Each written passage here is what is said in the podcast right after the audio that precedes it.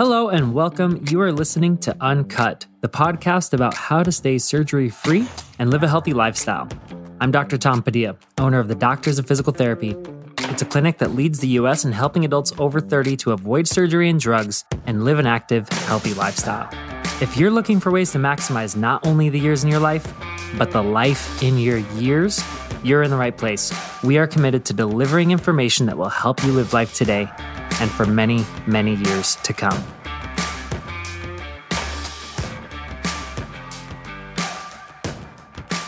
Hello, and welcome back to another episode of Uncut. I'm your podcast host, Dr. Tom Padilla, owner of the Doctors of Physical Therapy located in Scottsdale, Arizona. And today I am excited to be talking about diagnosis, the best practices when it comes to diagnosis, and how someone as a consumer can tell when they are getting a good diagnosis versus a diagnosis that may need a little improvement.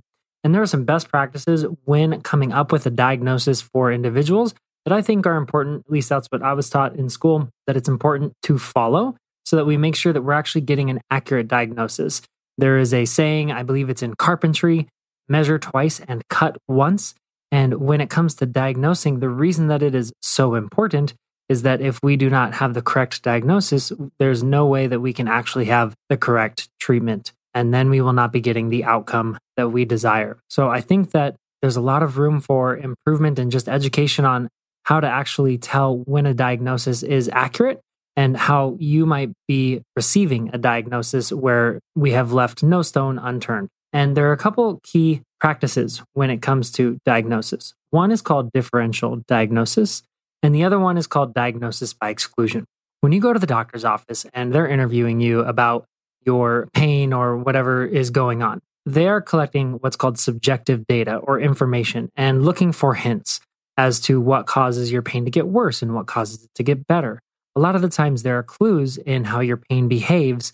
So, being able to give your doctor accurate information about the things that make your pain worse or make your pain better is extremely important. For example, one of the most common things that is seen in the physical therapy world is sciatic pain. There's a big difference between sciatic pain that is aggravated when you're sitting and slouched over versus sciatic pain that's aggravated when you're standing and bending backwards. Just that simple statement can help a doctor understand what tissue sources might actually be causing your pain. Now, we're talking about tissue source with this diagnostic criteria because we're not talking about root cause diagnosis. And You'll hear me talk about this on the podcast from time to time. There are two diagnoses that you should be getting. One is what is the tissue that is causing your pain or dysfunction? And two is why is that tissue causing your pain or dysfunction? A simple example is okay, let's say that it's a joint and the joint is causing your pain or dysfunction, and we've identified that. Okay, now why? Is it because there are muscles that are supposed to be stabilizing the joint that aren't doing a good job? So the big, powerful muscles are doing extra work, which is causing the joint to actually become compressed.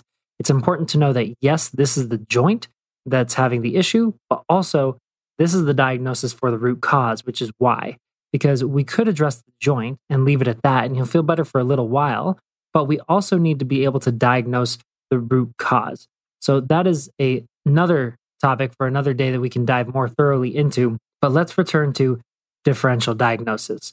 So you've told the doctor about what your symptoms are, and they've already started to get a list of things in their head that are either more or less likely.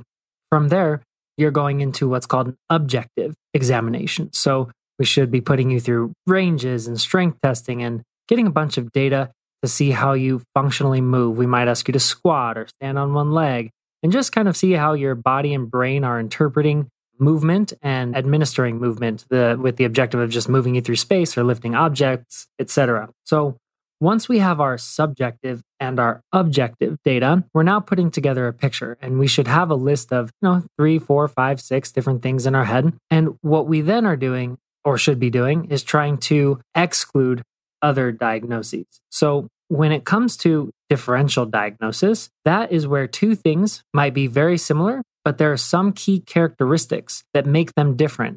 And that enables us to say, well, this pattern is much more likely than that pattern because of these characteristics. So I'm able to differentiate between the two.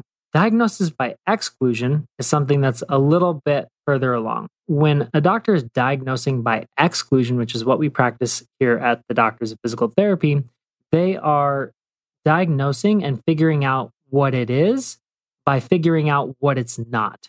The idea is that the more things that you can check off the list, as in it's not this, it's not this, it's not that, it's not this, then you get closer and closer to finding out what it actually is. It's kind of like you're taking a standardized test and you've got four answers on the test. You can tell by the question that it's not answer D and it's not answer B, which leaves you with A and C.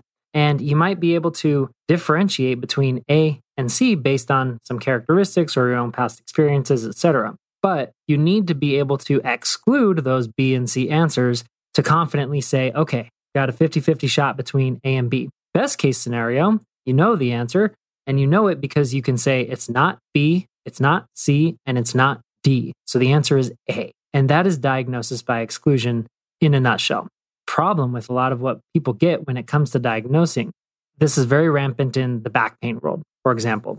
A lot of research has come out that has demonstrated that there's sometimes minimal to no correlation between a patient's image and their presentation.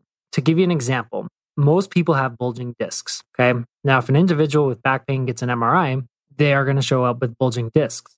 A lot of the time, they're going to be told, oh, it's the bulging disc that's causing your back pain. And this is simply not true. There are hundreds of thousands of people walking around without bulging discs, without having pain. Just because it shows up on an MRI or any other type of image does not mean that that is what's causing your pain because you haven't excluded everything else. Now, if you exclude everything else that could be causing your type of back pain and you have an image that says it and your presentation pattern matches the pattern that we would see on a bulging disc, then we can accurately conclude that there's a very high likelihood that you have pain as a result of that bulging disc. Again, that's just going to be your tissue source diagnosis. That does not get into the why is your disc bulging in the first place diagnosis, which is the one true way to make sure that when you do solve this problem, it doesn't come back again.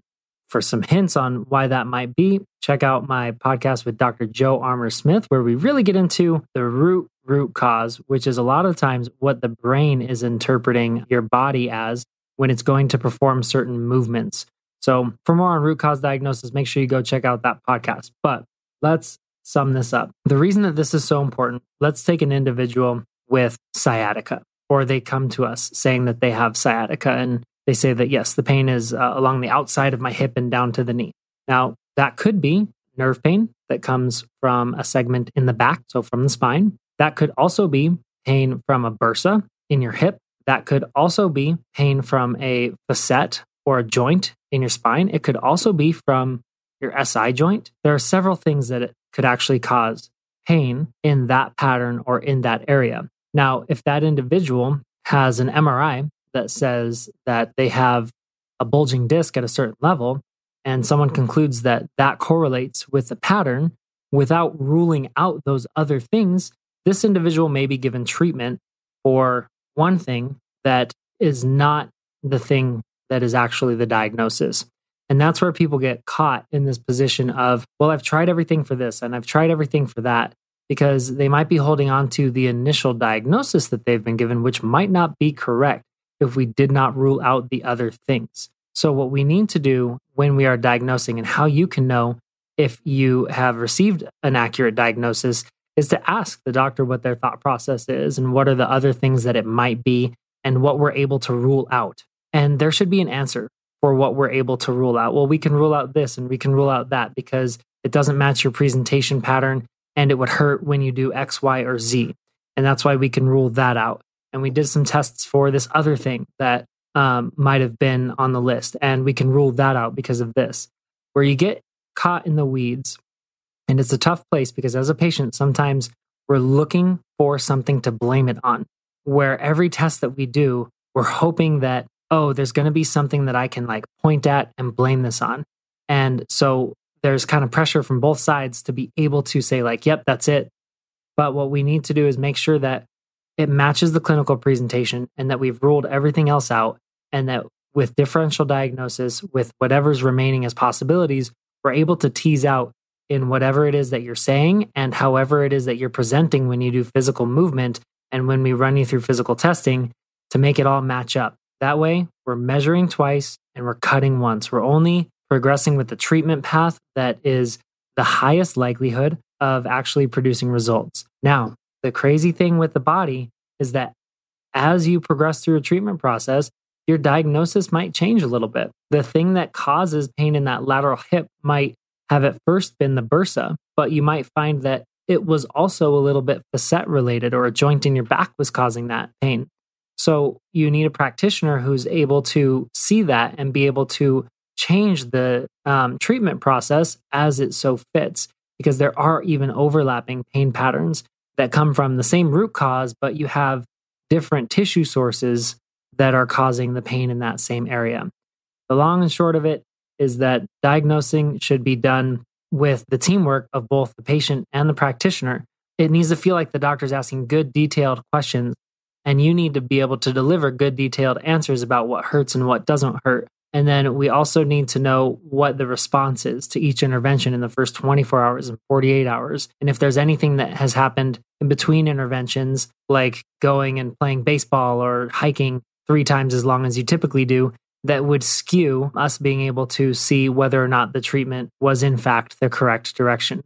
So when it comes to diagnosing complex pain type issues where people have had pain for a long period of time and they've been to several other practitioners, what it comes down to is being able to A, diagnose the tissue source that is currently causing your pain, B, diagnose the root cause, be able to differentiate between which diagnoses are correct, and then also have the awareness that that diagnosis might change over time. And those changing pain patterns are a good thing. So I hope you learned a little bit about diagnosis today. If you liked today's podcast, if you found it helpful, make sure you share it with a friend. Leave us a comment in the comment section, leave us a review. Make sure you rate us. We're trying to get to the top of the health and wellness category so we can get more information in the hands of people who need it. Again, this is Dr. Tom with the Doctors of Physical Therapy located in Scottsdale, Arizona.